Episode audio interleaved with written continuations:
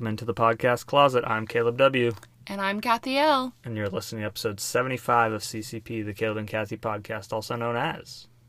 Chronicling closure poignantly. Very uh, big words there. Yeah. It only took us like 10 takes to say them. By us, I mean no, me. No, nobody knows that. You don't yeah, have to tell them. well, it's fine. Let's just lay it all out there. Let, let them know. Let them behind the curtain. So, big episode this week. Episode 75. Mm-hmm. The, uh, Crazy. That's a lot of episodes. it's, it's like a milestone, I feel like. 75, it's like a significant number. Well, yeah, and it's like pretty. I mean, you got a quarter more to go before you're at a 100. Yeah. Triple dig. That's gonna be insane. It will be like year three of the podcast. I'm proud of us. I don't want to jinx it, but we've only missed like that one week, right? Like early on. Other No, I think we took another week off more recently. did we? hmm Okay. But that's like two weeks. Wow. I mean, We're we impressive. we've been pretty good. Yeah. All right. So this week, let's jump into it because I'm pretty excited about this movie. I think we both enjoyed it. Yes. Fair to say? Um, we watched Never Let Me Go. Um, did you have this movie coming out in 2010 or 2011? I know we run into this sometimes. It's like when it came out at the film festival I had when it it came in out in theaters. 2010. Okay, that's what I had as well. But s- Cool. some of these are weird because they Yeah. they're indie movies, so they go to like these film festivals first usually, hmm and then like come out either later that year or sometimes it dips into the next year, so it's kind of confusing of when you say it actually came out. Anyways, 2010. yeah, not super important. 2010. Um, it's based on a novel by the same name um, that was written in 2005, and here we go for uh, this gentleman's name, Kazuo Ishiguro. I'm sure I butchered that somewhat. Um, my apologies. Uh, I would have liked to read this book if I would have known like about it. I feel like I probably would have liked this book. Yeah, you probably would have. Yeah, give me like 1984 ish vibes, like with how they're like con- very controlling of the people. I didn't actually think they were that controlling, but we can get into that in a little bit. That's fair. Okay. Um. Anyways, more background. Uh, directed by Mark Ro- Romanek. Mm-hmm. Um. This was our first movie, I believe, that we watched, besides like the Netflix and Amazon ones that we couldn't find budget on and stuff, and they wouldn't have box office, obviously. That um cost more than it uh, made at the box office, so it was a loss. Yeah. It was a $15 million budget, so pretty decent size for an indie movie, um, which could be what contributed to them not making it back. Um, and then it made 9.46 at the box office. And it was distributed by Fox Searchlight. I wonder, like, why their budget was that expensive. I mean, it had some big names, but I feel like these were most Like, of the kinda before yeah they were big before they were names. big names. So I don't know. It's very weird. I feel like set design wise, it had like a pretty good budget. I feel like that was something I really enjoyed about it. Like the aesthetic It had a Mhm. good style and a consistent aesthetic. So maybe throughout. like it was they traveled somewhere. No, I feel like it was all filmed in the UK. I'm saying like, you know, they have this big like castle where the school is or whatever, and then Mhm. like all the stuff in it. You know, like these vintage typewriters and Okay, so yeah, maybe like the scenery. stuff like that. Yeah, like not the scenery, but like the set design. It, yeah. What was your uh, background? Yeah, on it? I had that the r- writer of this movie is Alex Garland. The writer of the screenplay, I guess. Mm-hmm. Um, I also had that the runtime was 103 minutes. That's uh, an hour forty three. Thank you. If you need it Good amount of time. Um, it was available, or it is available to rent on most streaming services. But we were able to find it at our local library. I think like the more like the newer these movies are, The more likely they are to Yeah. be at a library. Yeah. and Well, I Okay, mean, since you work at a library, is that something? And I know you've talked about weeding the books and getting rid of ones that st- people haven't checked out. Do they do that with like movies as well? they I I mean they do that with like all their materials. So yeah. So if it's like older, and nobody's checked it out in a while, it's less likely that they would have it. I guess due Yeah. to that as well. Or if it's not like well a known. popular one, yeah. Yeah. Um, but I think because this had like big names, that helped maybe, even though it was an indie movie. Um, oh, and it's based on a book. Right. Okay, so for our setting, there are three acts to this movie. Act one, and this is in an alternate universe or Yeah, alternate, alternate history. reality or I'll, history. I'll give my little uh, one sentence synopsis and spoilers going forward. Um, I would say we're gonna get into spoilers, so just Do be you aware of want that me now. to finish my setting? Yes, or- I well, you got into alternate history, and that kind of overlapped with my Okay. because I didn't know if that was really a setting thing or not. I guess it is. Well, I just was saying that I'm gonna say, or what I was prefacing was that I'm gonna say some years, and they sound like they're in the past. Oh, I gotcha. Okay, so Act One is at the Hailsham um, boarding school. This is all in England, hmm and that is in 1978 in, the character's childhood. Then, Probably about ten or so. Would you guess? yeah. Then uh, Act Two is at farm cottages in 1985. hmm Then And then the people are like eighteen, so they were probably eleven, I guess, in the original one. And then seven years later, they're eighteen. They move out of the school. that makes sense. And then the final act is in 1994. hmm They are in different locations for that. Locations various. That's just like that's the completion act. hmm Okay. Well, we did mention the big names. Yeah, go ahead. Okay. So, big names in this movie. Carey Mulligan, I would say, is the main character, but there are like Yeah. three main characters, but she also narrates, so that's why I'm calling Yeah, her. I feel like she's in basically every scene, you know. So Yeah. like- So she plays Kathy H. Kathy with a K. That's worth noting. big distinction here. Very big. We can get into that in another time. At another time. Okay, then we have Keira Knightley who plays Ruth C. Andrew Garfield who plays Tommy D. Are we noticing a pattern? Are you guys getting why we did that intro?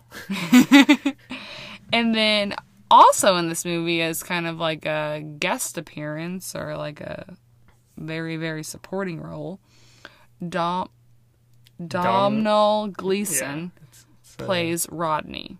The rest of the characters, I would say, are, are not well known in my eyes. Mhm. But those were mainly the adults. So I would say, like, the children to young adults were, like, the big stars. Right. Okay. Tell me your synopsis. All right, my synopsis and the reason I was getting up there and saying spoilers ahead, because even my synopsis, I feel like I have to do some spoilers to even like summarize the movie. You know what There's I mean? A lot of, like, terminology, but actually it makes a little bit more sense in this movie that maybe you might say some of those words in your synopsis. I don't know. We'll see. Not sure. All right, here's my one sentence synopsis. An alternate timeline slash history when technology has advanced to clone people for organ donation. The film deals with the morality of the process as well as the humanity or inhumanity of the people involved. And the wow. clones. So that's like really philosophical, Yeah. and analytical. Like, wow. Thank you. Thank you. If I uh, stuttered there a little bit, it's because I only had one line to write it here, and I was like, had to fit three oh, lines onto one line. is onto that what line. you were saying? You're like, I'm not sure if I'm gonna be able to read yeah, this. chicken scratch I got here, so Poor apologies chickens get a bad rep. Like maybe they have chickens. great handwriting, and we just They have great scratchings, um claw writing. yeah. They don't I would hands. say that's kind of an opinion in your synopsis because we don't know. I got a little um, subjective there. Yeah, because we don't know for a fact that they're cloned. We have hints in the movie, and we'll get to that. Oh, that's the part that you're saying is subjective. I don't know if you meant like the dealing with the morality or something. Yeah, that's true. We they don't ever actually like show the process or anything like that. Um, Yeah, so let's get into it. Okay. Um. All right. So, how should we do this? Like, as as frequent listeners will know, I've done some circling of the important parts that I feel and Mm-hmm. questions that I have. I have a lot of questions. Um, but I don't know if we need to go too in depth on the plot. I would say, sort of adding to my synopsis, maybe would you say it's fair to like what their pur- saying what their purpose is, why they're cloned? Yeah, Like, we just should talk about that. Yeah, Um, that's yeah. I okay, mean, so first of all, you don't know that initially. yes, I did call it yes, like five minutes in. I was Yes. like, I bet this is what's going on here because they. yeah, Okay, so they're at this school and they're like Boarding eleven, like school. we said. It's called mm-hmm. what was it again? Hailsham. Hailsham, and they're like very critical of like their health. They found these cigarettes and they're like, "You guys are not allowed to smoke and stuff." And that's when I was like, And they say, eat your vegetables. "Yeah," and they're very like health conscious, which is good. But it, it just seemed, you know, and we knew a little background of like this is a um, alternate history, and then it does have a few uh, lines of text at the beginning that say technology has advanced and now people have a life expectancy of over 100 years since 1967. Um, but anyways, so you don't know that initially, but then they do have a teacher, Miss Lucy, who informs them. She's not a teacher. She's their guardian, which I think is more of like like a guidance counselor. Okay, sorry, their guardian, Miss Lucy, who informs them, even though she's not allowed to and not supposed to do this, that that is like their purpose, and like they are just being bred and raised to be these organ donors for like humans who are not clones. Um, so yeah, so their thing is they're raised up in the school, and then they get to live, I guess, like ten years. It seems like after that, and then they start like harvesting their organs. And most of the people usually have like four donations, Three or four until Yeah. they. and it depends on, I guess, like what vital organs they're taking from you when you have Yeah, to I donate. mean, so it's like true. first time they're taking your heart, well, you're dead. but yeah, You have entered completion. yeah, that's the term they use for when the the uh, clones die. Um.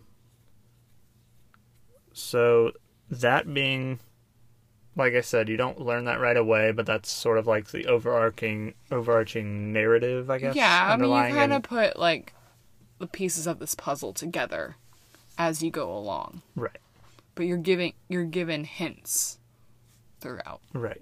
Um. So that being said, do we want to sort of go chronologically and just like make a few points about each Yes. act, and then like our thoughts? Does that Yes. sound good? Yes, let's Okay. do that. I'll let you go ahead and take it uh, Okay. from ha- Hailsham.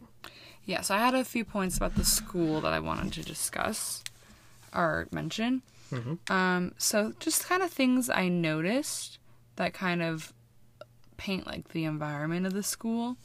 So the teachers are Miss and then their first name, Right.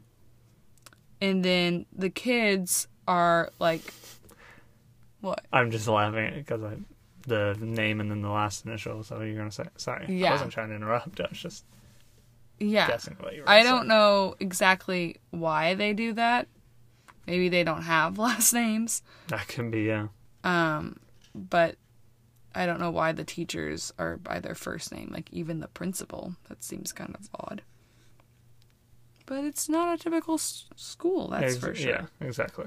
Okay, this so is got that. something that. I noticed throughout, so I'll have comments about this throughout.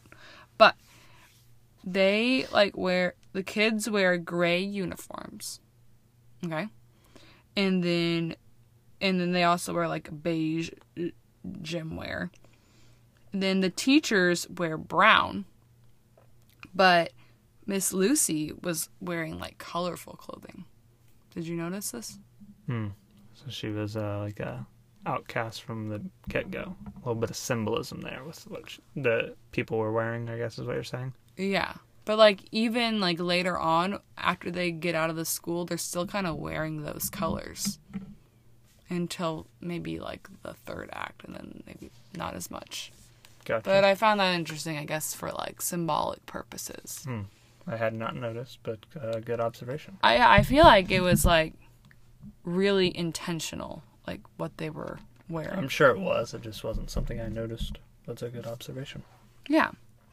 Do you want to tell me something, or do you want me to keep going? Um, let's see. So I um, let me go through my notes chronologically here. So I had a prediction. They are raising these kids to be uh, organ donors. So gold star. Good job.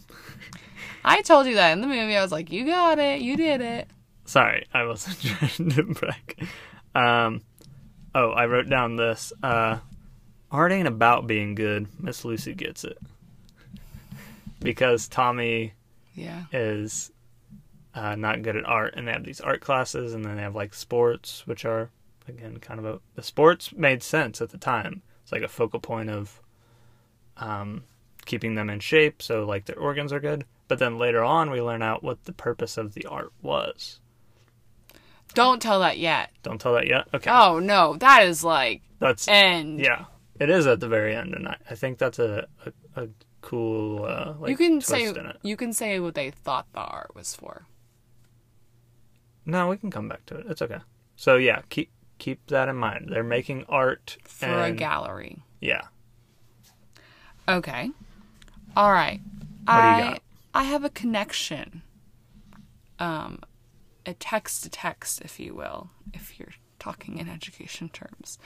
All right. So the book Wonder, I mean, and the movie cuz they're based, you know. Have not seen or read. But and that's that's on you. Really? That's on you. You're missing out.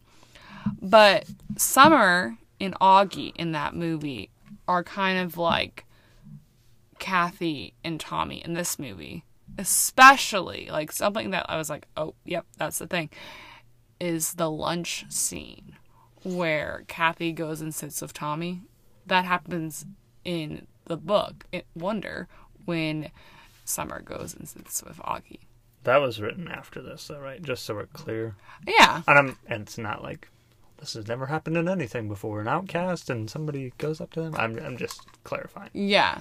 And I mean, And I know I'm saying the to say connection maybe is maybe the Wonder author read Never Let Me Go. We don't know. I mean, it's a kind of common trope, but I've also like I don't know, it really made me think of that. Okay, moving on. This was a very very minor aside. But they're like pretending to be regular humans and they're like role playing and I don't. I think it's. I don't think the kids are aware of it. That they're not. They just think they're human children. Especially at this point, we Miss Lucy has not told them yet, right? okay so they're just acting out like how to order in a restaurant Right. and one kid orders tea with milk and sugar and i didn't realize And everybody's just like, all right, that's normal. Then Tommy comes up. yeah and he orders coffee with milk and su- sugar Well, first he just orders the same thing, and then he's like, uh, water. And they're like, ha ha ha, who would order water at a coffee shop or a cafe? yeah That's like nobody laughs at this weird girl ordered tea with milk and sugar. and that must be a thing in england Maybe. They do like their tea over there, I've heard. Oh, they live for it. Okay. Moving on. So, Ruth and Kathy, and we could spend a whole bo- podcast just talking about this unhealthy friendship. Yeah. But Ruth and Kathy are talking about sex, and they're like 10, 11. Right. And I just don't understand how, like, well, it just made me think, like, how old are they? Why are they talking about this? Like, it seemed a little premature. Um, but then I felt like this is a common thing in movies or books for characters to talk about sex at a young age. And, like, I didn't feel like that was like a normal conversation What At what grade is 10 and 11? fifth and sixth grade. I feel like those conversations were probably happening. All right, I wasn't having those conversations, so maybe ah. I'm the weird one. No, you're not weird. I'm just saying it's not that abnormal for those conversations to happen at that age. That's like when you're like you have that sex education and stuff, so it's like But they probably didn't. I don't know. It it was like a muted scene where it was either being narrated or like music was playing over it, but they were showing one of the teachers had like that skeleton on the table there and was Maybe I like, was writing something down. I don't remember that. yeah, and she was like, if you put a pillow under the woman's spine, and I didn't know if they were talking about like childbirth or like perhaps intercourse. I don't know.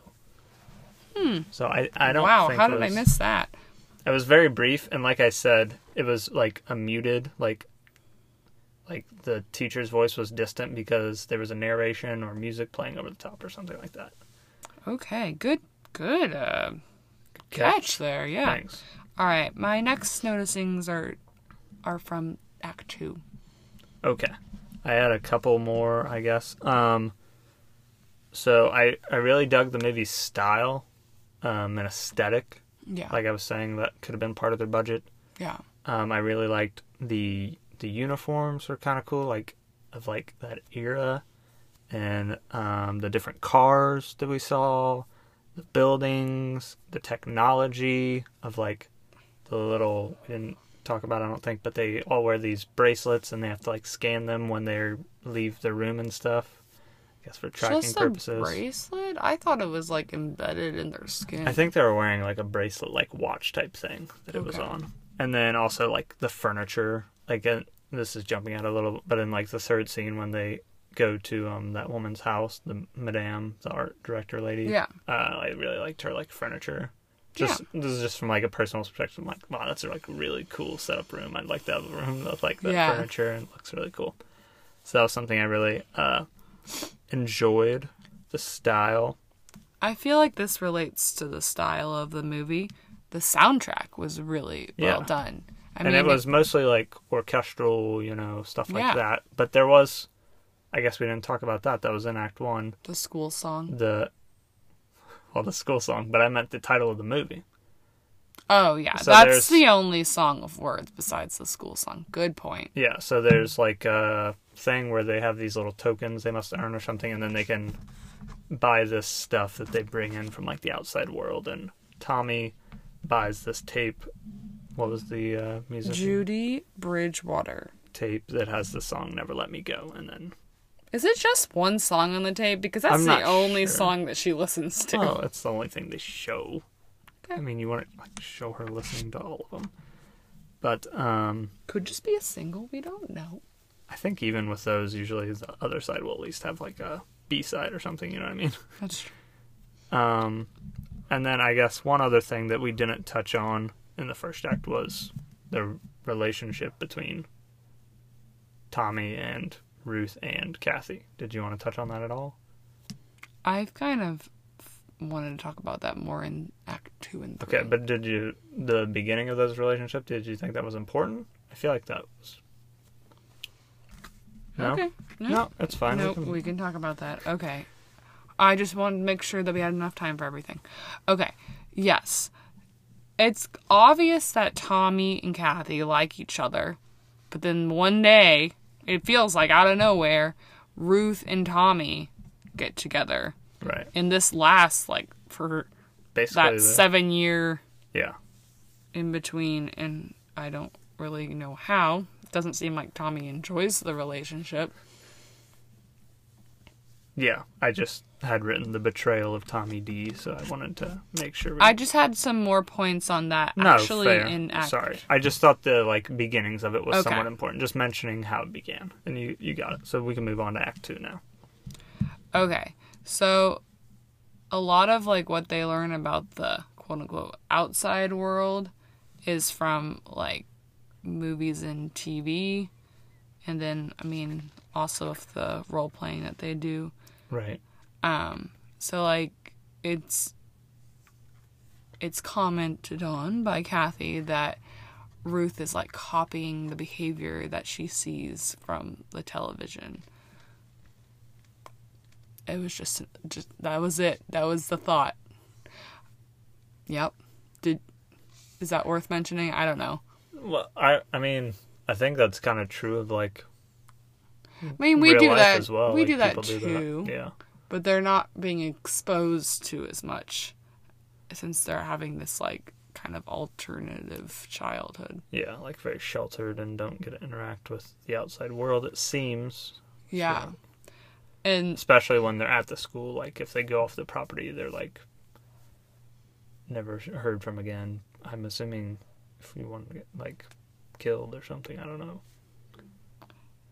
That was a rumor or story that was told when they were kids, but I don't know if that's true because something I noticed is that there really weren't like that many adults around or like they weren't in like um they didn't get a lot of screen time and they were able to go on kind of like day getaways and I don't know if they had just like snuck out or how they were able When- to do that. Kids?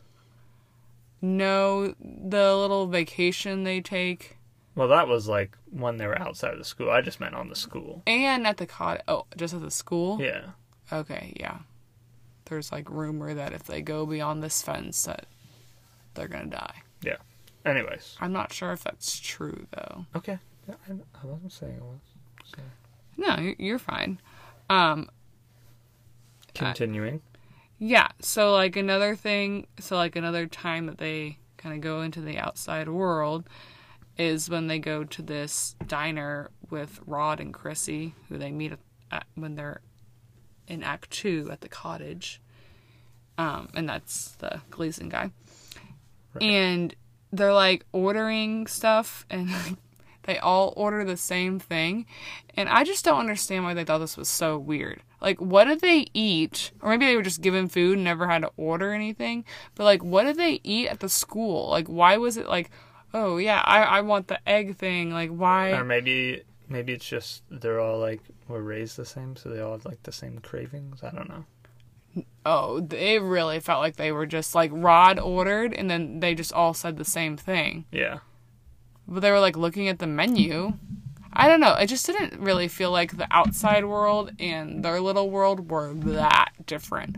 Besides the fact that like they're gonna have to go and donate their organs later on. Yeah. And they have to scan in anytime they Okay, and then next, what a door. happens on this trip? Was that part of your? Yeah, so Rod and Chrissy are convinced that they saw Ruth's possible or her mod modeler original, I think. or original. There was like the three different yeah. So this is where we actually learn, I guess, that they're clones. Yeah. Because early on we learned that like they're being harvested for these organs later in life, but we Yeah. don't know if they're like just children people had and gave up or what happened. Yeah, we don't know. This is kind of uh, where we learned that they've been cloned. Yeah, and so they're also so they like that's why they go to this diner because they're like going on a little trip to find Ruth's original, Mm-hmm. but also like ulterior ulterior Alternative? Oh, ulterior motive. yeah. Oh, goodness. Rod and Chrissy ask them because they've heard a rumor that you can get a deferral if you're in love. And that means that like you don't have to go and donate your your organs for a few years and you can just like spend some time with your So did you get the vibe after they said that that they were just in a relationship because they thought they could get a deferral? Like they weren't actually. who? Rod and Chrissy. No. Really? Okay. No, cuz they were like really sad when they found out that that um Ruth and them knew nothing about the deferrals and they're I think they were like, "Oh no." Like thinking that that doesn't exist and that they're not going to be able to spend some time together. But I didn't know if like they were just like acting like it so that they could defer their thing longer, even if they aren't actually like I don't know. Some people believe in true love and some people are skeptics. What? that is not what I was saying. I, I felt like they were a real couple. Okay, that's I believe in true love. I'm just giving Not you a a, monster. I'm giving you a hard time. Okay. So yeah, Alright. that is a point to again, like the paintings, store that away, the deferral program. Okay. These will relate later on. I would say, oh, okay. Then we get a little bit about how, I mean, we get it throughout each act, but especially act one and two, how Ruth is just not, not all right. Like, she's just not. There's something, she's paranoid, she's manipulative, she is just, com- like, she feels threatened and jealous of Kathy, even though she's the one that's with Tommy. So I just feel like there's there's some issues there, Yeah. and we'll get more into that in Act Three. Okay. Okay. I, I, had a couple notes in Act Two. If you were Okay. pretty much done, hmm is that okay? I'm ready. Okay, my To hear that. two. They're not like super serious ones. Just a couple uh, observations. So, um, I said, it is it uh, are bad haircuts part of the process as well for these? Uh, That's mean. it just seemed like one of the first scenes we get with all of them a little older. Like they all had, in my opinion, like some rough haircuts. Well, maybe Keira they Knightley's didn't get get their haircuts. That could be They maybe they, didn't had, get to get. Oh goodness. Maybe they didn't have haircuts. they had to cut them themselves. Yeah, maybe. Okay, I apologize. I'm Yeah. sorry.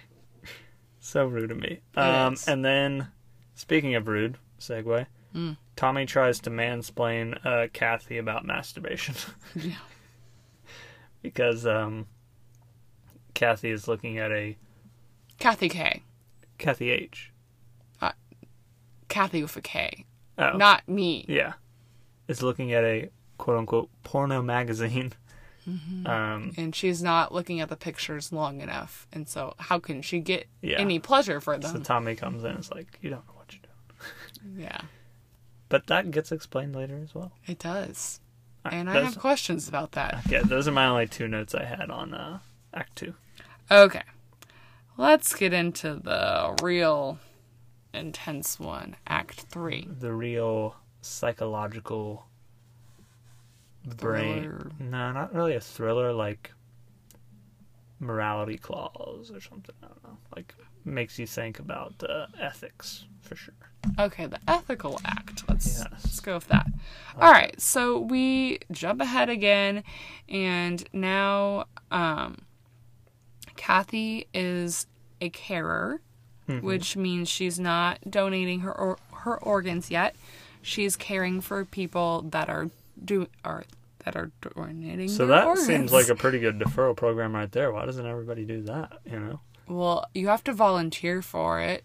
They don't pick everybody, maybe type of thing. Yeah, or maybe not everybody wants to do that. Yeah, it did sound like people didn't love it. So maybe it's. I mean, it is pretty like brutal. She has to like go to the hospitals and like Watch people die. who she grew up with basically and stuff. You know, very Yeah. similar to her. um Ruth actually makes a comment about that. How so they're all talking about well, actually Go back a little bit. Yeah. Sorry. Okay. So when Kathy is caring for one of her people, um she finds out that Ruth is at the hospital after a donation. And so they kind of have a reunion and Ruth wants to then meet up or have like a three person reunion with Tommy because they haven't seen Tommy in a while either. And so they all go to this beach. Yeah, I wrote that of- this is the 10 year high school reunion. Yeah. And they have, you know, kind of let it all out. And so one of the things that they're talking about is how Tommy doesn't think that he would be a good carer. Um, and Ruth says, well, that's how it's supposed to be. No, he says he's a good donor. And then Ruth's like, yeah, that's what we're designed for, basically, right? Oh, okay. I that's not how I interpreted that. No. How I mean that could be what they were saying. I thought she was saying like you're supposed to be bad at caring and good at donating. Like that's that's like how it's supposed to be. But I don't know why. Maybe maybe because you have to like see people die and that you're not supposed to be good at that. Yeah, I thought she just said it after Tommy said, well, I think I'm really good at donating, though. And then I she said, well, that's how it's supposed to be, right? Like, we're just designed to be these donors. So, I love.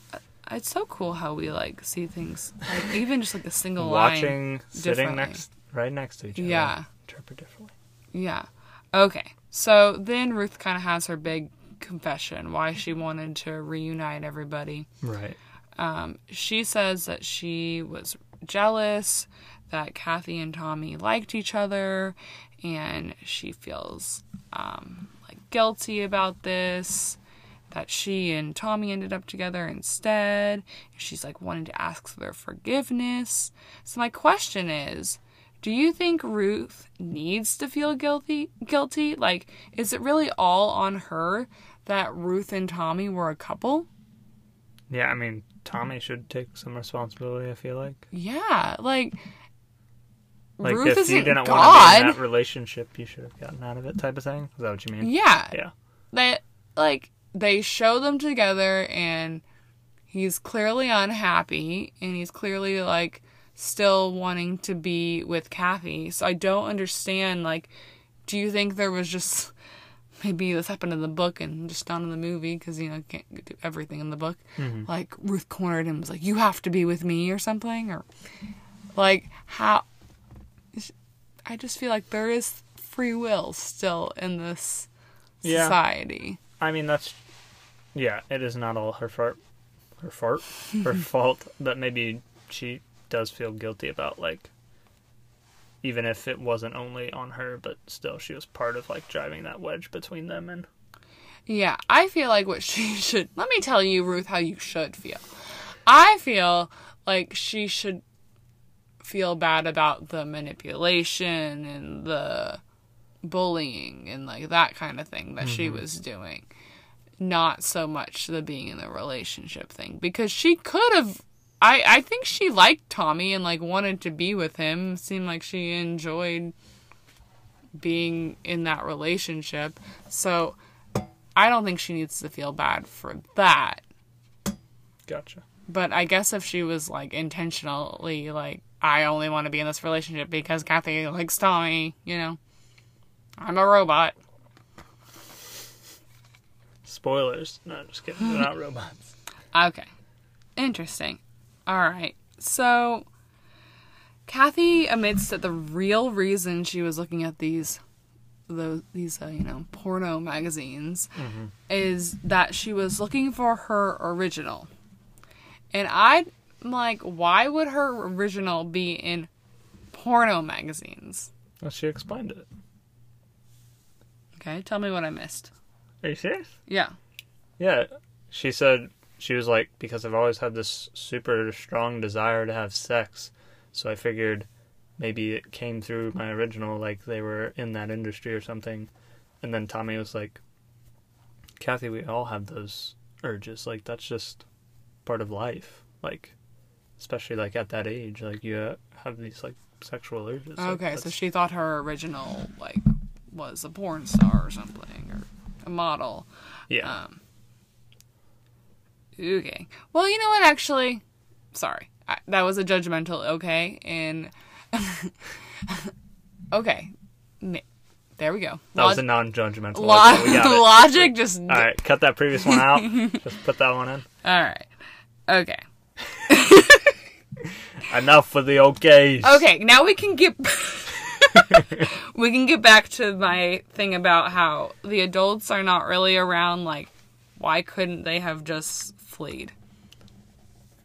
Do you have thoughts on this? So do you mean like later in life, like when they get called in for these organ donations, just like not go? Is that what you're saying? Sure. Or like leave. Yeah. I mean, I'm sure that's part of what those tracker things are.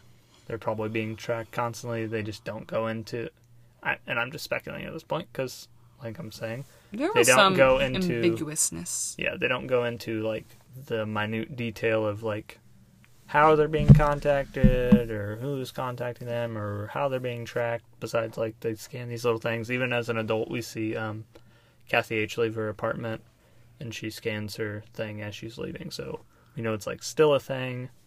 So i'm guessing it has something to do with that. Like they're probably being tracked and if they tried to run away they would just like capture them and then like maybe like kill them and take their organs then. Like okay you don't get to live at all. I don't know. That could be like you were saying with something earlier could be explained more in detail in the book and maybe just cut for time or perhaps decision on the part of the director or screenplay writer. Okay, so those are my thoughts. I like your thoughts. thank you All right, so I say we talk about the meeting with Madame mm-hmm and then the conclusion. sounds good Okay, so Tommy and Kathy decide, okay, we're in love now. That was fast. It was kind of my thought.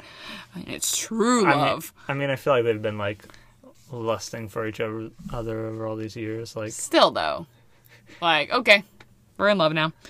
Um, and so they want to go and get a referral or deferral. You don't believe in true love. I guess I accuse Ah, you. yeah. How does comes it out. feel? It Taste. feels great. How does that taste? Your Tastes own medicine okay. All right. So they go. Um, for some reason, Ruth finds Madame's address, and they go to her and they say, "We're in love." And let me show you my art so that we can be together for a few years and get a deferral. Well, there's a bit of a a record scratch. Do you want to say what it is? Well, first I, I'll explain a little bit. So, the rumor again is among like the clones or whatever you want to call them, is that like if you go to Madame with and you say you're truly in love and like she can show prove it or something, um, then With you get their art. what then you get a deferral, and they think it's because I, I forget what was there. I know what the actual reason is, but it has something to do with the art. What was it again? So Tommy thought that you would be able to see their souls through their art, and that would sh- show that they were truly in love with each other. Right. Okay. So it was very. They were very close. Yeah, Yeah. it was like one thing off. So then, um, Kathy H is really picking up what's being laid down by Madame, and Miss Emily comes in, who was the like headmaster of Right. the school. Um, but Tommy still seems a little oblivious to it, um, and not exactly getting what they're saying. And then she says, "The art gallery." Again, going back to that original art gallery, um, was not to um, show if you're like soul connected with somebody. It was just to show if you, You had, a, soul. soul. And it was sort of like Hailsham was the last. I think they said the last, so there was probably some other ones of like these schools that raised these. I'm just gonna keep calling them clones. I'm sorry. Um, That's hurtful. They're real people. yeah, They have souls. Sorry. I, I wasn't trying to make a joke of it. I I think that's a real like ethical dilemma that we can talk Okay. about. Um, to see even if they have souls, and Hailsham was one of the last like bastions of this like trying to show the outside world that like these people have souls and have humanity, so like we shouldn't harvest their organs because they're humans, even though they weren't like born naturally um, they were cloned, but like they still have like this humanity and souls, you know, like this is like murder. Um, but she's like, you know, you can't tell these people now like, like oh, cancer's gonna come back and all these diseases because we don't have these clones to harvest organs off of. Like they would never go back, even if they believed that they have souls. Mm. Correct. Yeah. So Correct. So yeah, so like Tommy had like brought all this art and was like kind of hoping for for uh, happier news, but that's not what happened. So then we kind of we see the opening scene of um, Kathy watching Tommy have an operation done, and now it's sad because they can't be together. Right. And this is probably Tommy's completion. Or no, it is. We found Yeah. And um w- when this is happening, Kathy is having flashbacks to their young love, sad music is playing. Like this is where they want you to start crying. Like really tugging at the heartstrings. Right? Like that's the intention there. Okay. I'm just kind of setting the scene. Okay. And then Tommy goes through his completion, and soon after that, Kathy receives notice that she's going to now be doing donations. And that's kind of where it ends. Yep. It's kind of sad. Yeah. So not a not a happy ending. Um but yeah, I guess throughout they talk about these deferrals. You know, it starts in Act 2 hmm Did you think that it was actually going to be a possibility, or were you Mm. pretty sure like this is probably just not going to actually happen? Well, happen? because they talked a lot about how, like, Hailsham had these stories. Yeah, Uh, that was good foreshadowing on the storytelling part. I would say yeah. because it was when they brought that up. I think Kathy Yates like there were a lot of stories from Hailsham, and most of them weren't true.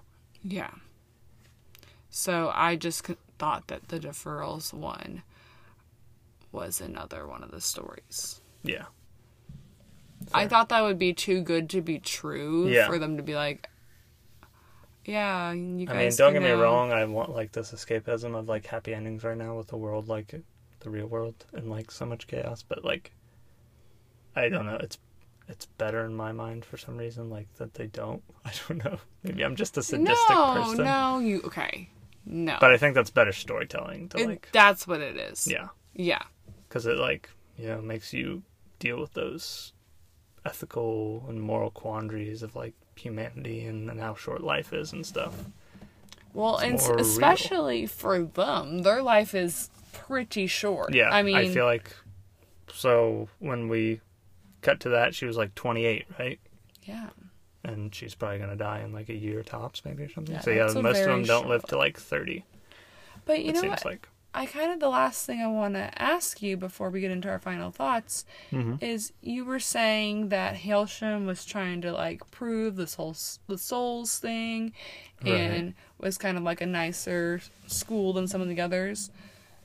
That being said, though, they get they fire Miss Lucy like right after she tells the kids the truth. That's true. So Yeah. what's up with that? Maybe by telling them, they think it could compromise like what they're trying to show because then the students know, so they'll like try to show that, or hmm. you're like should not tell that to people, you know? Like I don't know. I guess you could also argue they have the right to know. They definitely have Yeah. the right to know. Yeah. Yeah. I mean that goes to like But that's a good what point. their hum like defining their humanity if they don't know what's going to happen then that just shows that like they don't think of them as deserving to know or as like real pe- people with real um capabilities to love and feel emotions Yeah. when Miss Lucy like recognizes people's emotions, like she talks about or she talks to Tommy about dealing with his emotions when he's being bullied and like dealing with um difficult times, like that shows that she sees him as a human when I don't know if everyone else did. Yeah. I did think we were gonna like see Miss Lucy later on at some point. Yeah. I liked Miss Lucy. Yeah. Seemed like a good Seemed good like she lady. actually cared about the kids. And Yeah. Um my one question for you before we got into final thoughts Oh. is um so this is terrible. But I believe if this actually existed in the real world and like cured disease, people would go along with it. Do you agree?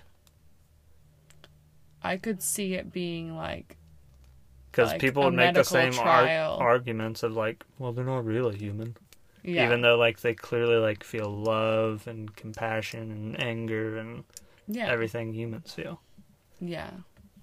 Do you? So do you agree I I agree that I don't know if, like, like, it the would be world a is terrible and like Whoa, whoa, whoa, whoa, whoa! No, no, no, no. I'm I don't know if it would be like a widespread thing, but maybe it'd be like a like some kind of like trial. well, I think like even a small amount, it's like inhumane and like murder. You know, I'm not if you're if you're into society. these, speaking of like different, I, I would consider this sci-fi. Would you? yeah, Yeah. but Um, like that- in a way that thing, like I enjoy. um, Blade Runner is like what this is like Mm. because these, um, I'm trying to remember androids are made and they're not like the later models are like not aware that they're androids and then people are paid when they like rise up to like go and kill them. That's what a Blade Runner is, and also like they have like this um, built-in Look at you making a Expiration date. text to text connection as a bu- well. yeah a built-in expiration date of like three or four years or something like where then they're not useful they just expire so yeah a similar if you find this interesting and haven't seen blade runner or read do androids dream of electric sheep by philip k dick which I have not either. But it's on. I've got the book now. I don't really want to read it, even though I've seen the movie and Blade Runner 2049 as well. Sorry, I don't want to just turn this into that, but let's talk about a movie with style that I dig. Uh, the cyberpunk future of Blade Runner is really cool.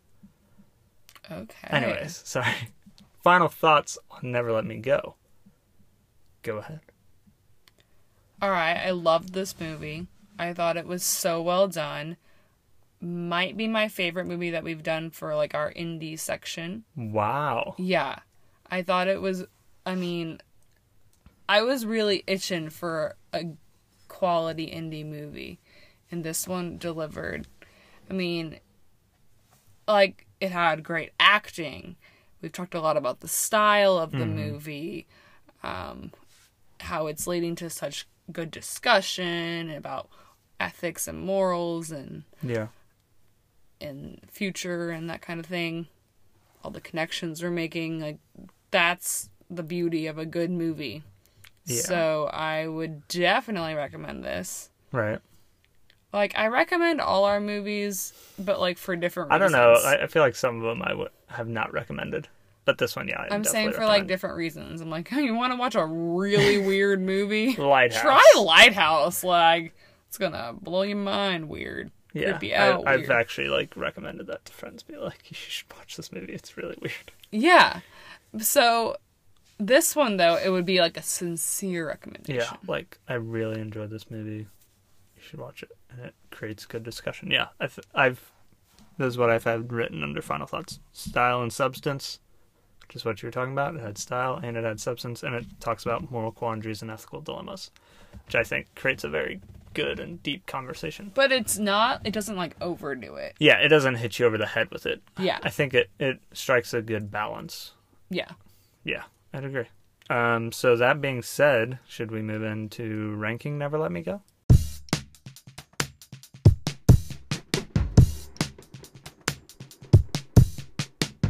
All right. Well, I thought I was going to have it high, but it sounds like you might have it higher. I had it at number four after Francis Ha and uh, before the half of it. What? I have it at number one. Wow, number a new number one.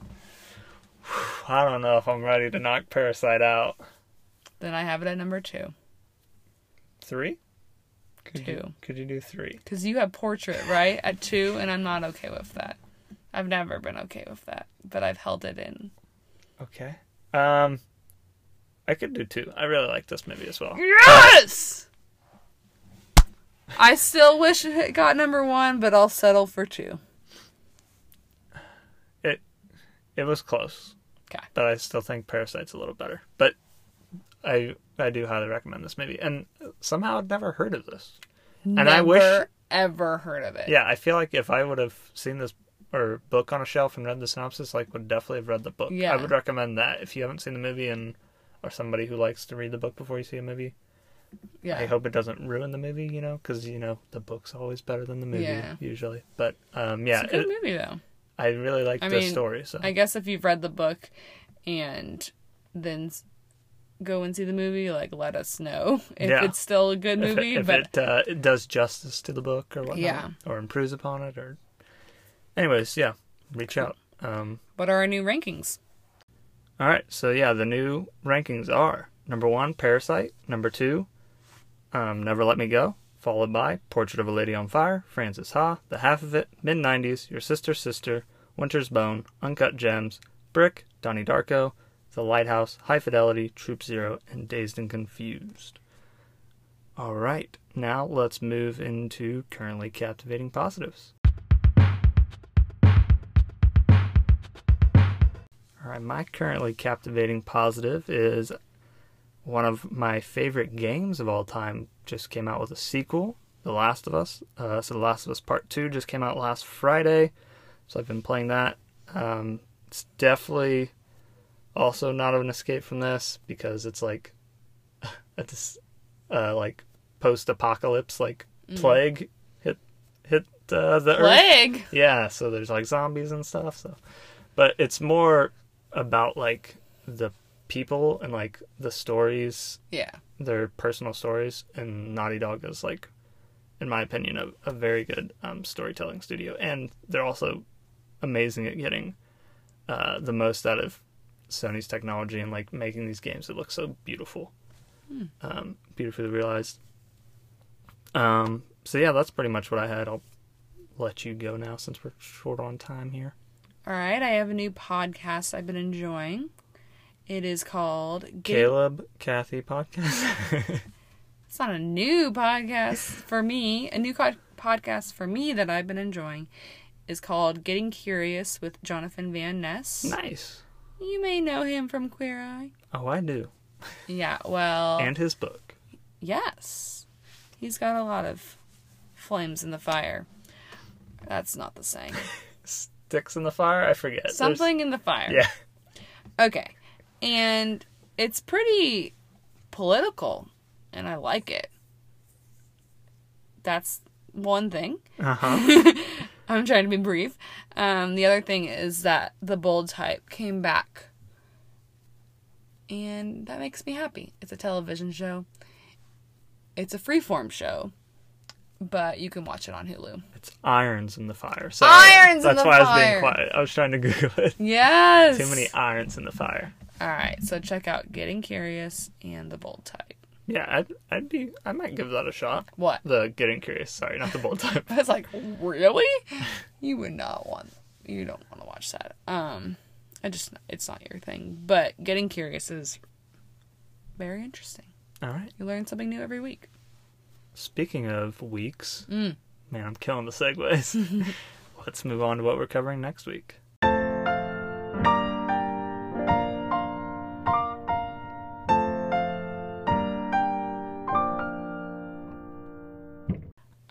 Next week we're going to be watching another indie movie. What? In this Are you one, sure you got this this one is called Infinitely Polar Bear. And it's available to rent on all, you know, your streaming services, but you can also just get it from your local library. Which is what? Shout outs to local public libraries. Woot woot! Support your local library. Okay, so that's what we did.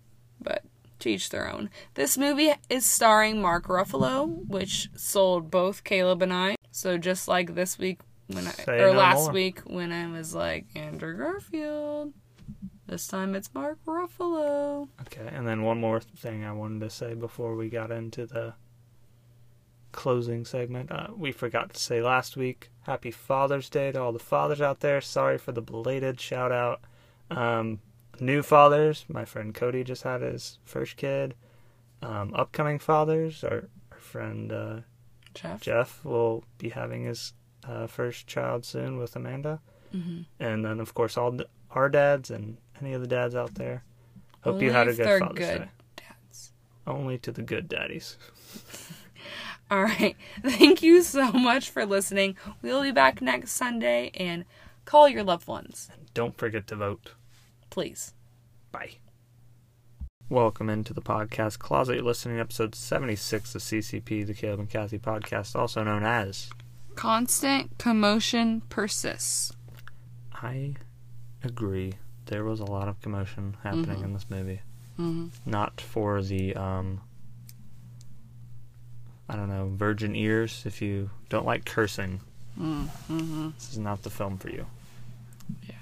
Interesting parenting styles for sure. Yeah. I mean, you feel for him, for sure. Yeah. But we'll get into it. Yeah. Um, the film we were referencing here is Infinitely Polar Bear. Um, this movie came out in 2014, premiered at Sundance Film Festival. It was distributed by Sony Pictures Classic, which is not a uh, subsidiary I had heard of before of Sony's. Um, it was directed and written by Maya Forbes. It had a $6.7 million budget and it made $2.1 million at the box office. So we have another box office loss. And these are both like more recent, man. That just goes to show you. Well, I guess one was up. That one was 2010. Maybe these aren't that recent. Never mind. Maybe this this era was a tough time for indie movies, It Might have been. like early uh, 2010 to mid. A lot of indie movies don't get showed at a variety of theaters, though. yeah, so- that's true. Maybe it was only a smaller release. I Mhm. don't. I've never heard of this movie before. You uh, added it to our list. So It was just on like at the beginning when we were thinking about making this change to the podcast. We like searched a bunch of and you're like Mark Indie. Ruffalo. Boom. yeah I'm sure we can find some more Mark. I feel like he does indie movies. yeah. I've seen a few of his indie movies specifically. Is uh the one we saw last year, Dark Waters? Is that indie or no? I don't think so. No, no, no, no, no, no. Oh, okay. Sorry. Anyways, so starring Mark Ruffalo, among others, I'll I'll toss it to you to get the rest of the cast and everything like that. I have more to say about the background. Yeah, that's what I mean. Okay. Your your part of the background is usually like characters and setting and stuff like that. Yes. Okay. So more background before I get to setting and characters. The runtime was 90 minutes. We originally got it for the library, but that was a bust. So we did the Starz free trial just for this movie.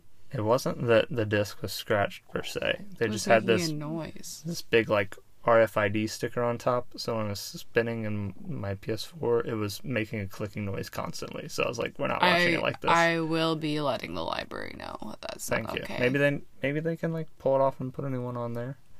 we'll I'm figure sure it out. I'm not the only one. It was also available to rent on various streaming platforms. Right. Okay, so the movie, um, like you said, is written and directed by Maya Forbes. So it's kind of loosely based on her upbringing. Mm-hmm. Her daughter, Emma Jean Wolodarski, played Fun Uh, last name. played um like a fictionalized version of the director. Mm-hmm. Yeah, that's cool. I haven't heard of that before. Yeah. Uh, her reasoning being that she wouldn't do any kind of damage to some like rando. It's her kids, so she could cry with her. What about the other kid actor though? But she was really good. No, she was, but like Sucks for her, I guess. got the mom's permission. Yeah, and the I dad's guess. permission that it's okay for them to be put through. Uh, J.J. Abrams was an executive producer on this movie. That's a big name. Mm-hmm. Um, the setting took place in it, the movie started out in 1978, went over the course of 18 months plus a year, um, and took place in Boston. Here are some characters for you slash cast. So, as I already mentioned, Imogene Wolodarsky played Amelia Stuart. Then our two big names of the movie are Mark Ruffalo, who played Cam Stuart, and Zoe Saldana, who played Maggie Stuart. So husband and wife, kind of mom and dad. Um, Right. Mark Ruffalo was nominated for a Golden Globe for this Oh, nice. For I this thought role. he did a good job. Indeed. Um, the but rest. I always like Mark Ruffalo and Stuck. I don't think I've seen a movie with him in it that I didn't like Exactly. his performance. he's incredible. I'm sure it's out there, but I haven't seen it yet. he's such a good actor and he's adorable. And I feel like he's like I don't know him personally, but I feel like he does roles that are like for good causes. He's really into environmentalism and a lot of good causes. Could be a complete bad guy behind the scenes, but I don't think so. but I, I, hope mean, not as well. yeah. Why would you say that? Sorry. Okay. Um the rest of the actors I feel like are not really worth mentioning, but there is another character uh who plays um or another actor who plays Faith Stuart. So, Which is the youngest daughter. yeah, who did do a good job. Faith or Faithy, they also call her. Yeah, which ew. Okay. I don't like that as a nickname. Anyway, should we get into the story now? Into Let's the do it. plot. I've got my little one sentence synopsis here. Ooh, I want to hear it. All right. Cameron struggles to cope with his bipolar diagnosis and raise his two daughters while Maggie gets her MBA in New York. Love it. Pretty good? Pretty good. Thanks. That's what I strive for. Pretty good. I would even go as far as to say pretty, pretty good. What about pretty? Well, I feel like if I do it in the voice, I'm gonna get like sued or something. It's probably He, like he has it like patented. You have to pay him royalties Yeah. if you say it like that. okay. Yeah, I think that was a good one sentence synopsis. All right. I mean, do we even really need to get into the movie now? Yeah, I mean, I summed up the whole thing. Yeah, you basically did. We can talk about the moments.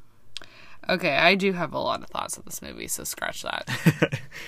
All right. I think we should start off with just kind of the theme. The I was gonna say feel, and then theme came out. Same thing.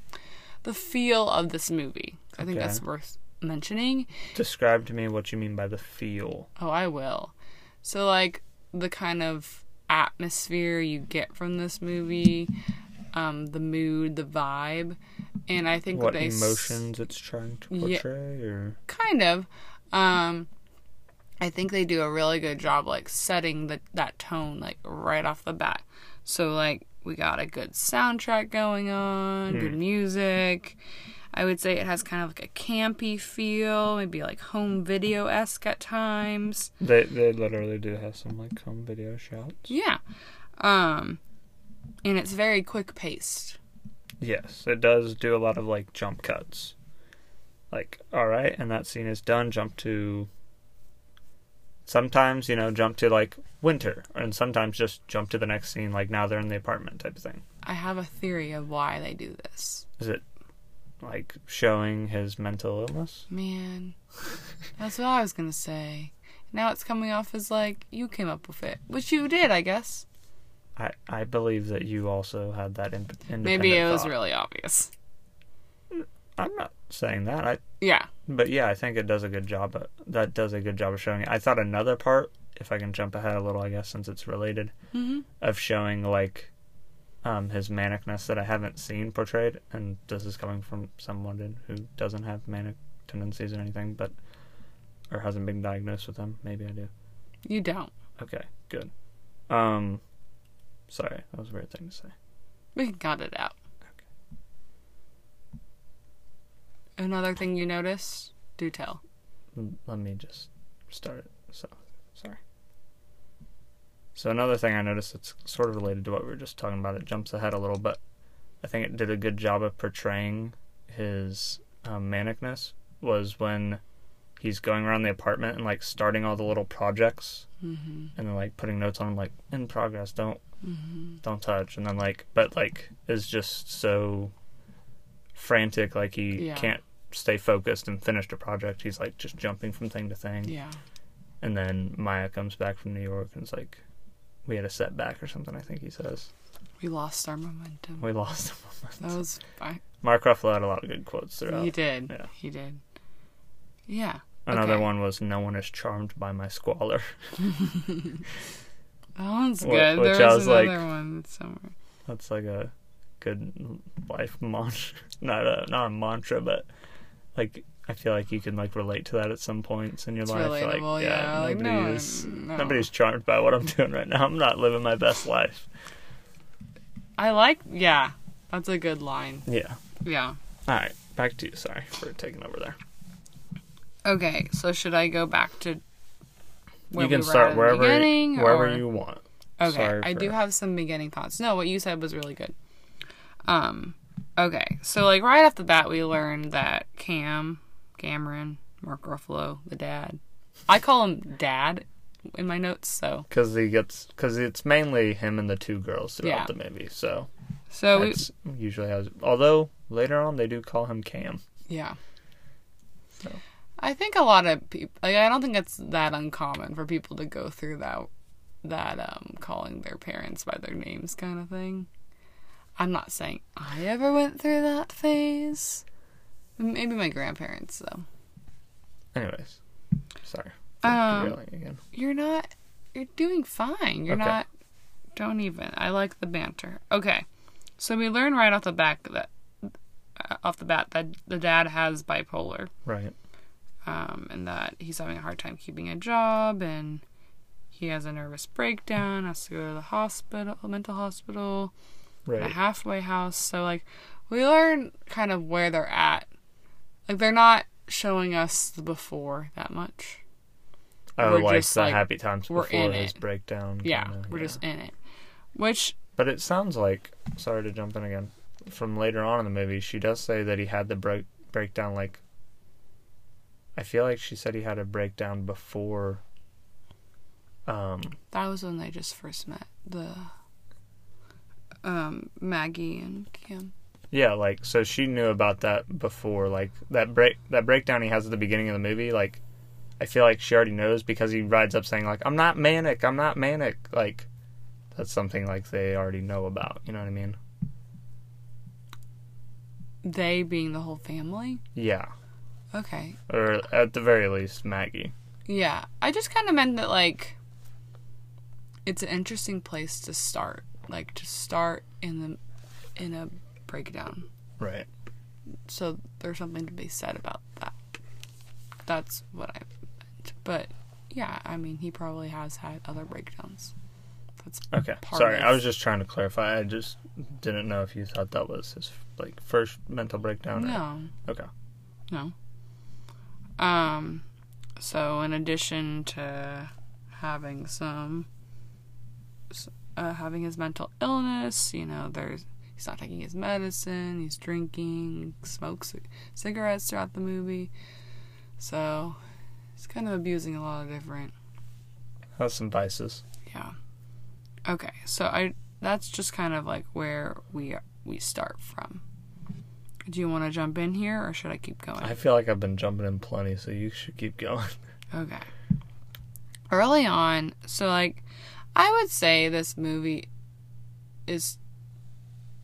I was gonna say it was told from, from the kid's point of view, but it's it's both.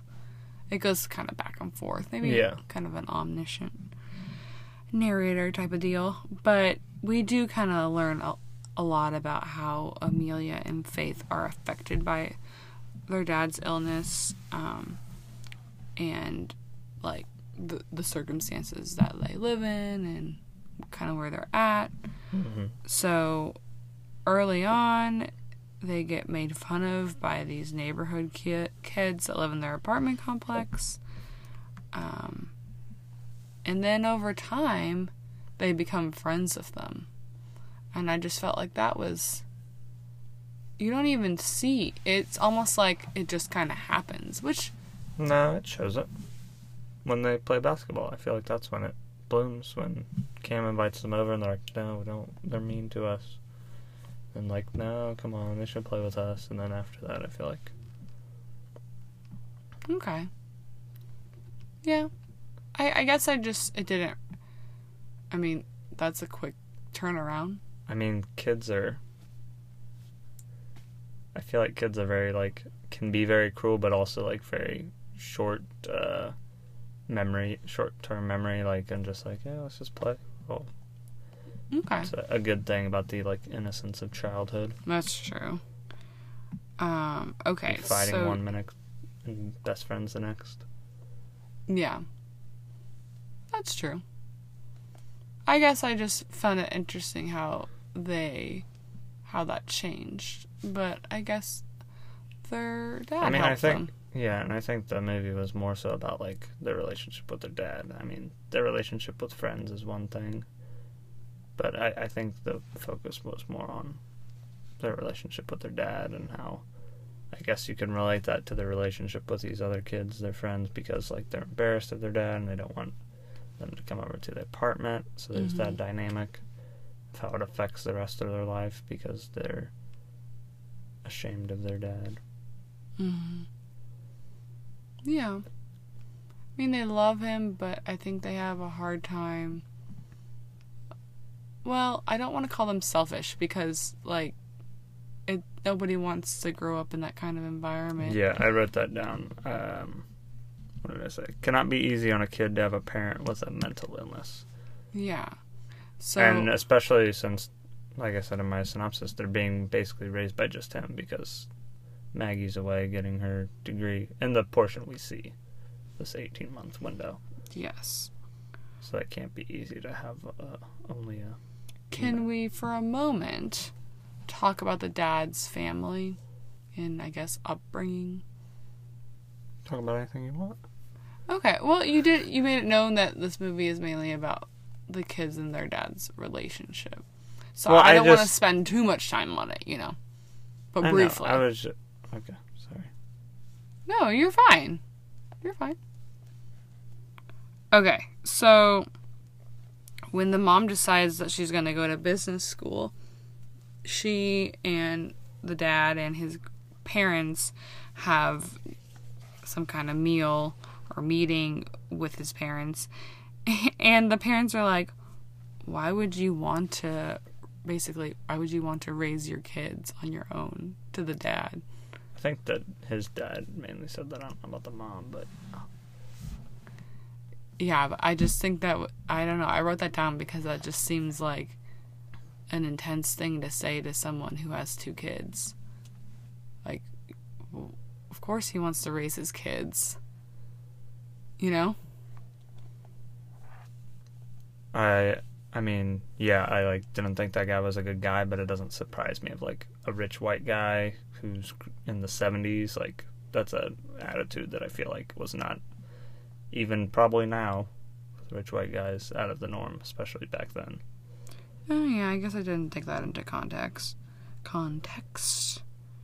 But they don't really have much of a relationship with their dad's side, which was kind of sad. Like they visit the great grandma Gaga, like briefly, um, and they're being supported kind of by the dad's side, but it doesn't seem like they really know a lot about their dad's his family history or anything. You know, when he's explaining them, that to them, they're not like very very young at that point. Mm-hmm. I I just think that was a strange juxtaposition because they're clearly like living mean, in we- the same area. We never see the mom's parents though, yeah, or talk about them, so could be even less so on that side. true. Yeah, we don't we don't meet the mom's family at all. That's a good point. All right, so let's get into how it goes, how how parenting goes for good old Cam. How do you think it goes? How would you say it goes? Uh, he has his ups and his downs. Should we go through some ups and downs? Sure. Okay. So, Uh, oh, I thought we were gonna like take turns. Up, down, up. yeah, okay. Up. Um, he sews the flamenco dress for um, Faith. Down. He has a bit of a of a kind of uh, not an episode, but he's very frustrated by that process. He does make it in the end though, so maybe that's not my down. I take that back. My down is that he yells a lot. Doesn't seem like a specific moment, but yeah. I mean, okay. He yells a lot and bl- says that he's their servant and storms out of the apartment and leaves them to their own devices Up, he comes back. and cleans up his mess.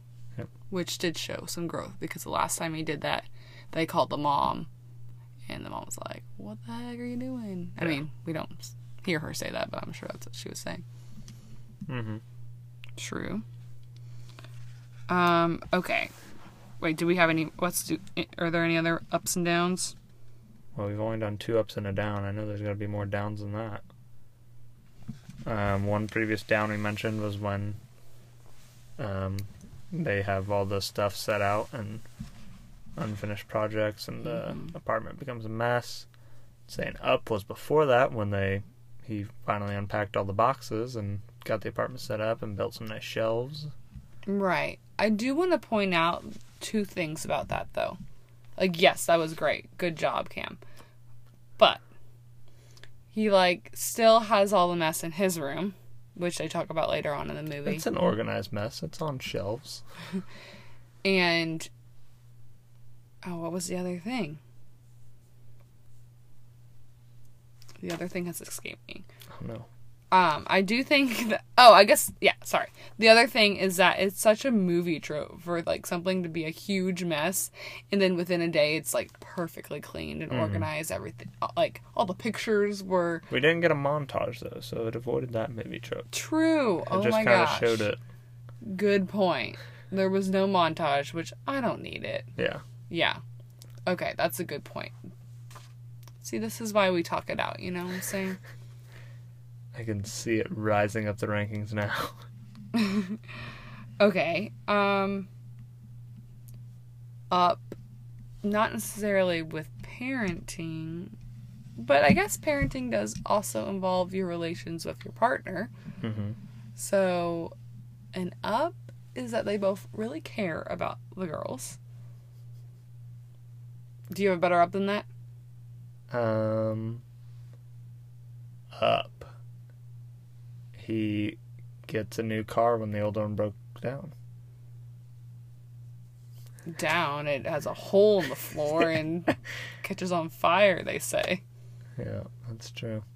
But I was thinking about like their parenting, like they're not really together, like um, in like a relationship, Right. but they are working towards being kind of co-parents, mm-hmm. Taking turns with like, I guess parenting really. Yeah. Um, and the mom is doing something really good by going to business school and trying to help her family have a better life.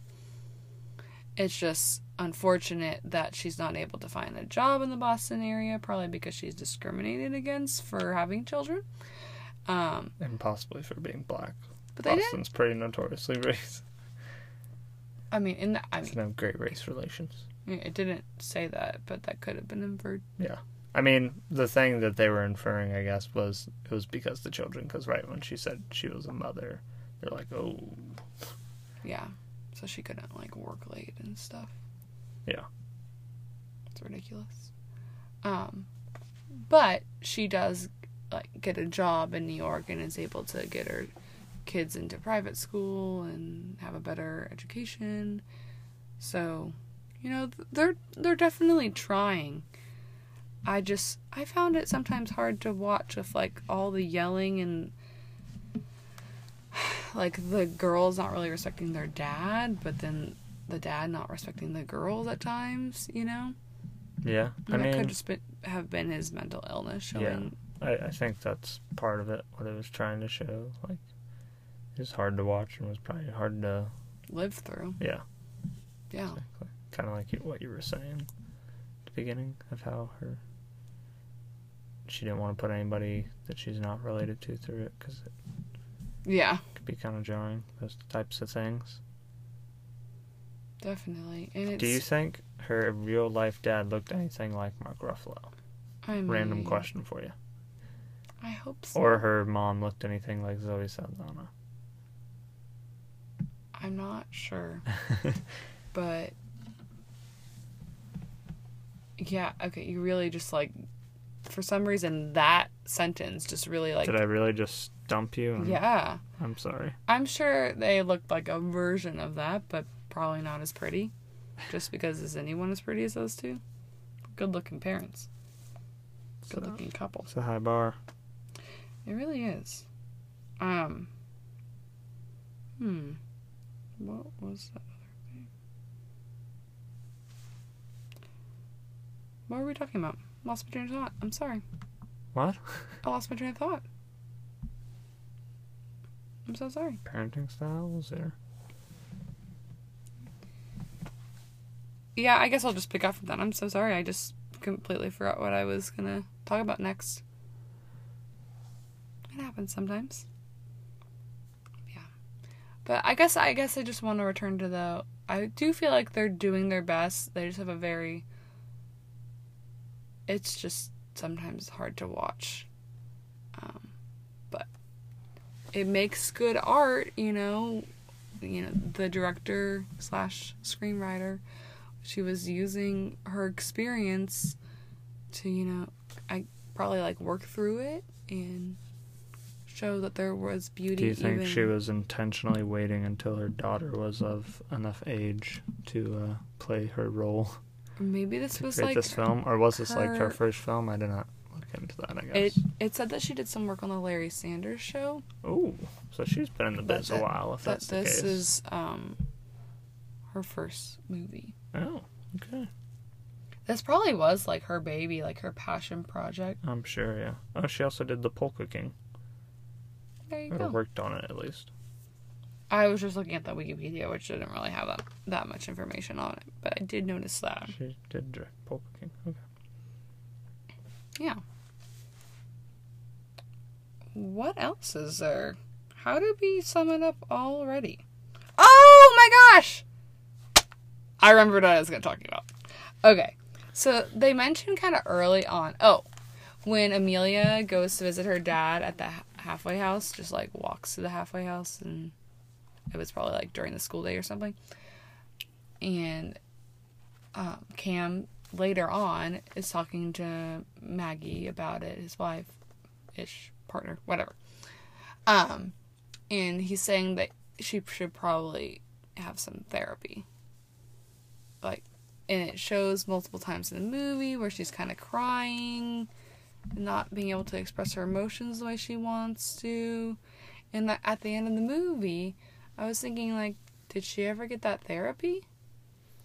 I mean, I know they were struggling for money, so, but there are some like affordable therapy options. Maybe not back then, but I was just thinking, like, oh yeah, remember they were gonna get her therapy? I don't remember them saying that. So Yeah. I must have missed that line. It didn't happen though. I think everyone in this mo- in that family could have benefited from some therapy, especially the girls. Did you like how like, especially Faith, had such a attitude of her dad? Yeah. Really did. Like at first, I Threw a sponge at him and hit him in the head with it. yeah. At first, I'm like, well, she's that was probably a down moment, I would say. Definitely. That's a down. Um, like, I feel like on one hand, she's picking up on how how her family members treat her and her environment. and- Mm-hmm. But on the other hand, it's not really ever In Worked on. response. Oh, I thought you were gonna say it. She usually is like, oh, the first to, yeah. to instigate it.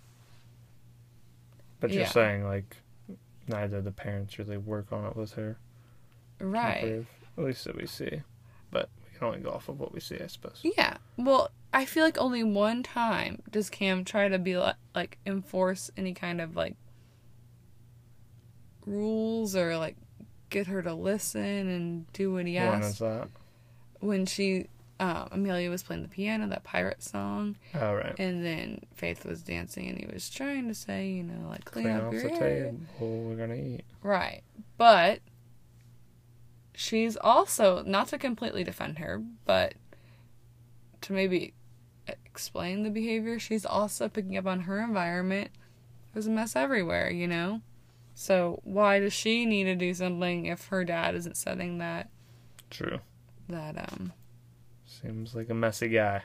that that role for her? okay. I couldn't it's words are hard sometimes. Uh-huh.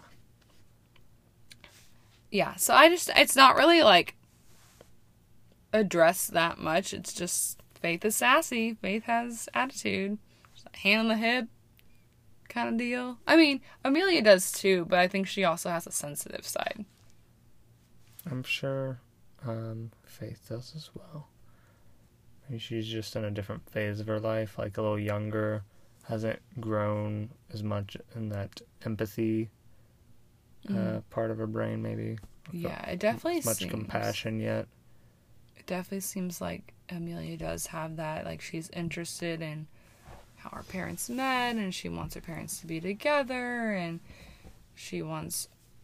Oh, Faith wants to. They both want her their dad to stop smoking, and so like they're looking out for their parents. Um, Another good question, I suppose. Mhm. Sorry for interrupting again. This is what this episode's all about. um, do you think um, Maya Forbes' sister in real life uh, was okay with her portrayal as a young child in this movie? Was like, I was not that sassy. well, it's not. I mean, I think she says that it's like autobiographical, but maybe not like. so maybe she doesn't even have a sister. We Like they could have just kind of. yeah, I don't know. Okay, I don't know. gotcha. Sorry to derail you. I hope you kept your thought.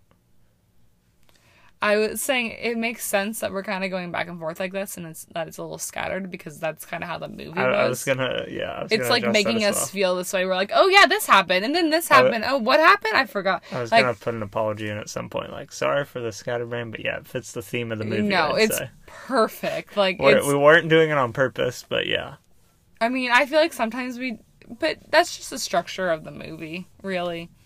I mean, It had a pretty um, like chronicle chronological order. Yeah. Like by uh, seasons, it was like winter, spring, summer, fall. and I but it was yeah. a little scattered. I get why they did that because I think they wanted to show like this is the time that the mom was away, you know, Mm. and give little snapshots of it.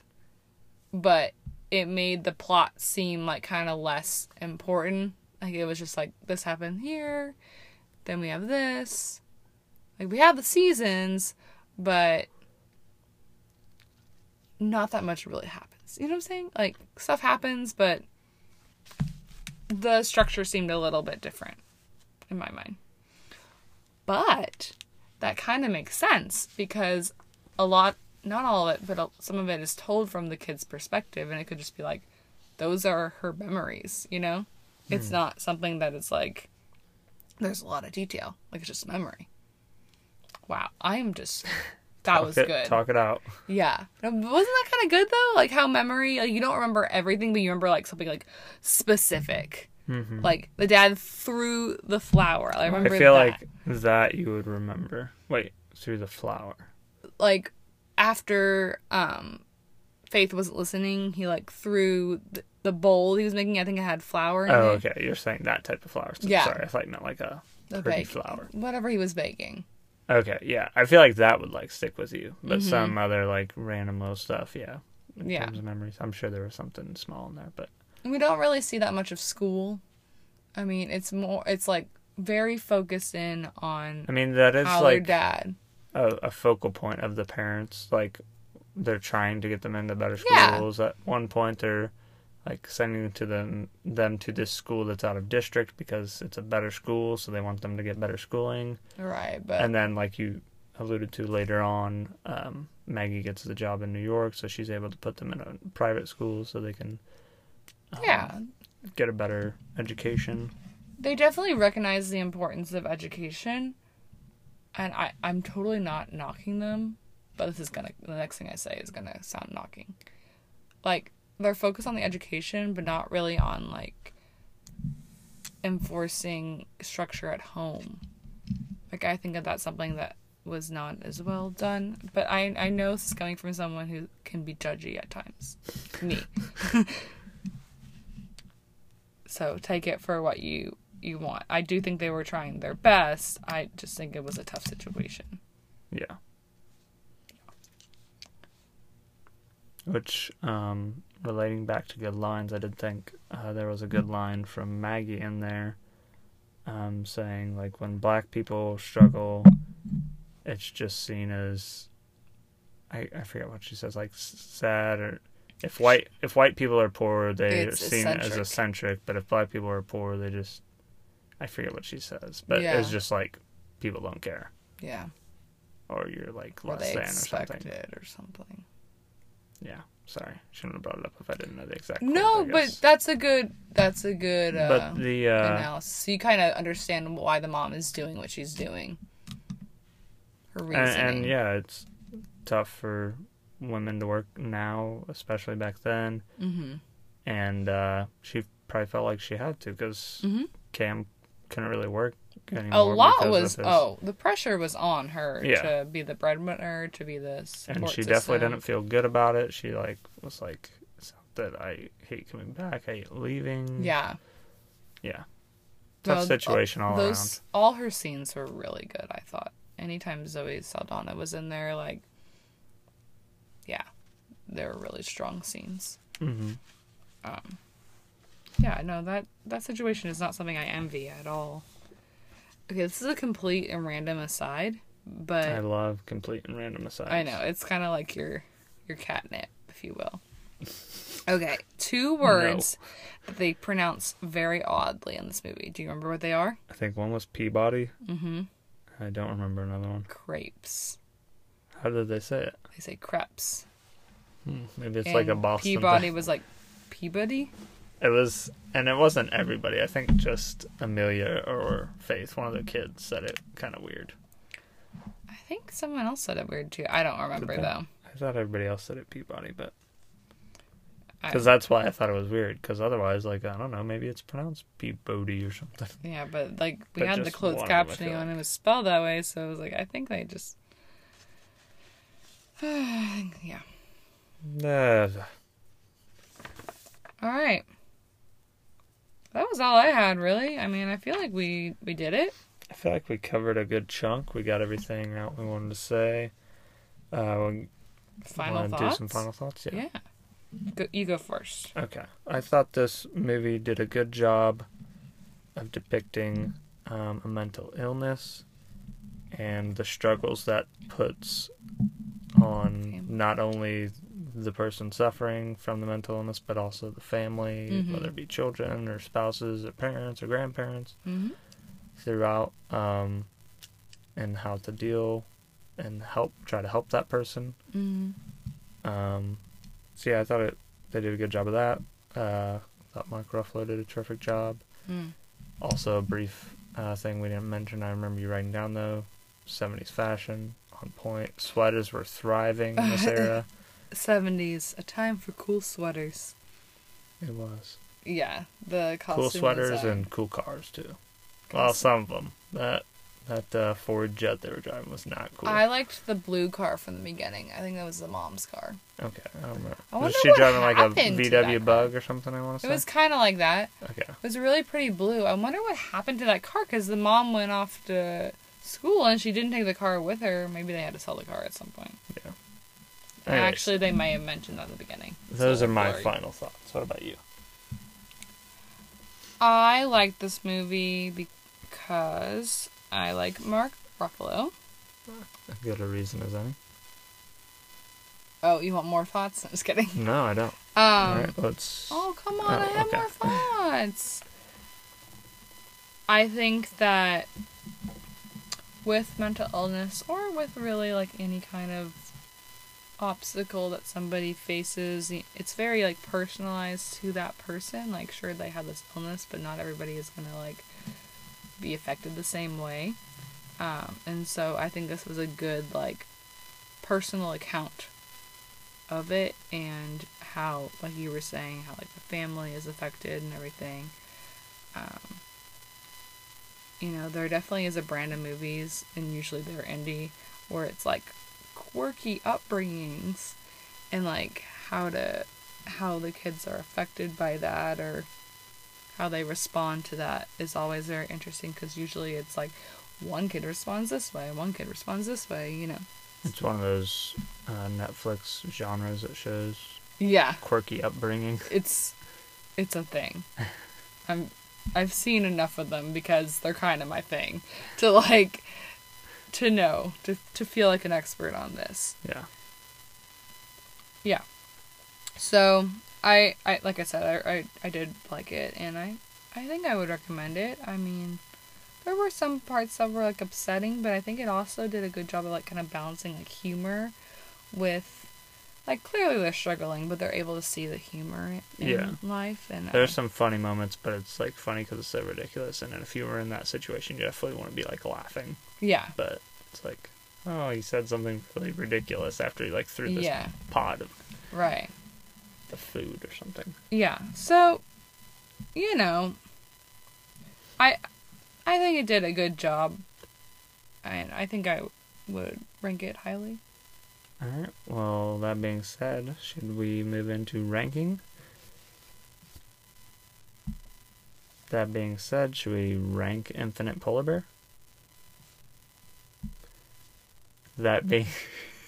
I called it the wrong thing. I said Infinite Polar Bear. That being said, should we rank Infinitely Polar Bear? Yes. All right. Do you want to go first or should I? You went first for final thoughts. I'm gonna go first for ranking. Okay.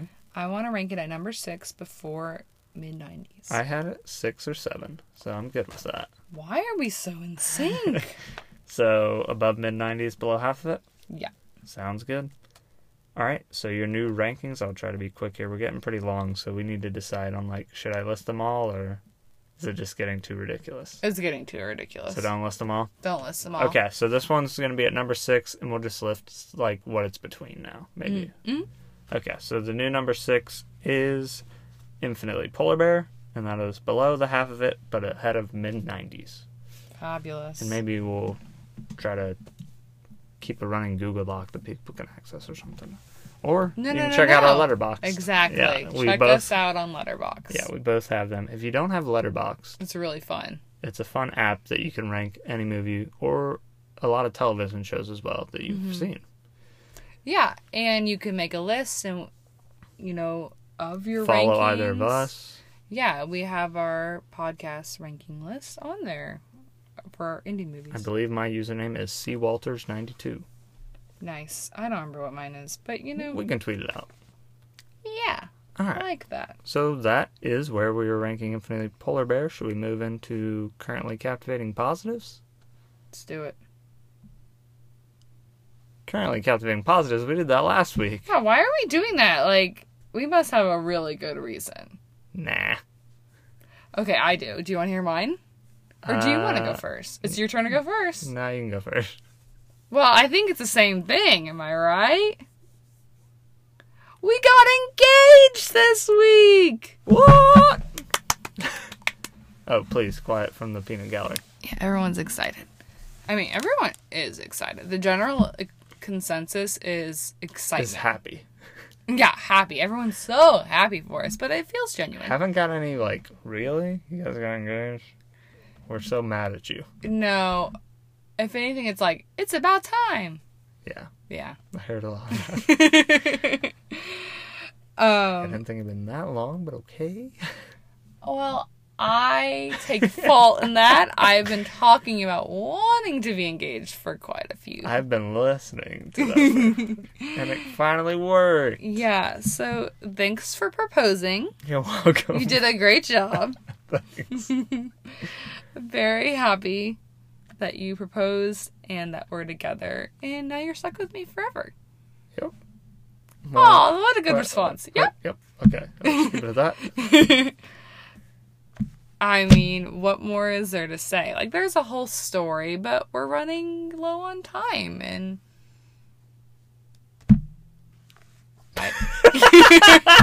What? Well, what do you want to say about the engagement besides the fact that everyone's happy for us and we're happy? You can say the story if you want, but if not, no worries. You don't have to. Let's just leave it at the fact that you did a very Kathy proposal. Hmm. People were impressed and thought it was very romantic. I'm glad and then other people, right? Because that's that's all that matters. Indeed. I just think it's funny though. Like heads up for when our listeners get engaged one day, or if they already are, maybe they can relate to this. People will then tell you how they got engaged if they're married or whatever, and a lot of times they're complaining. so So no complaints from you so far. For me, no.